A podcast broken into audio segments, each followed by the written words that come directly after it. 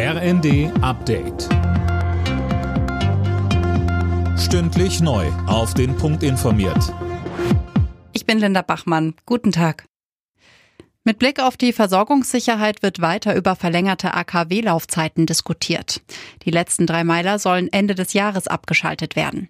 Union und FDP wollen sie angesichts ausbleibender Gaslieferungen aus Russland zumindest befristet weiterlaufen lassen. Wirtschaftsminister Habeck findet das nicht sinnvoll. Wir haben ein Wärmeproblem bzw. ein Industrieproblem, aber kein Stromproblem. Jedenfalls nicht im Durchschnitt des Landes.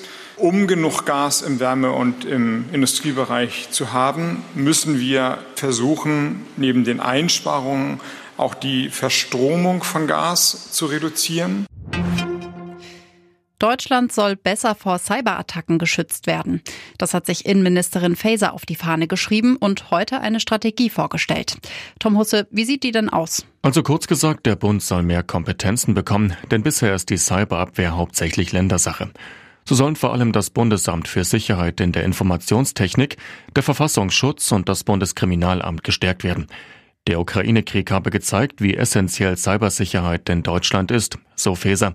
Bund und Länder müssten dabei noch enger zusammenarbeiten. Immer mehr Menschen auf der Welt leiden Hunger. Nach Angaben der Welthungerhilfe sind weltweit über 800 Millionen Menschen betroffen. Und das ist der Stand für 2021. Durch den Ukraine-Krieg hat sich die Lage noch weiter verschlimmert. Deutschland gegen Spanien. Dieses Duell steht heute ab 21 Uhr in London bei der Fußball-EM der Frauen an. Die DFB-Auswahl hatte zum Auftakt des Turniers mit einem 4 zu 0 Erfolg gegen Dänemark begeistert. Spanien besiegte Finnland mit 4 zu 1.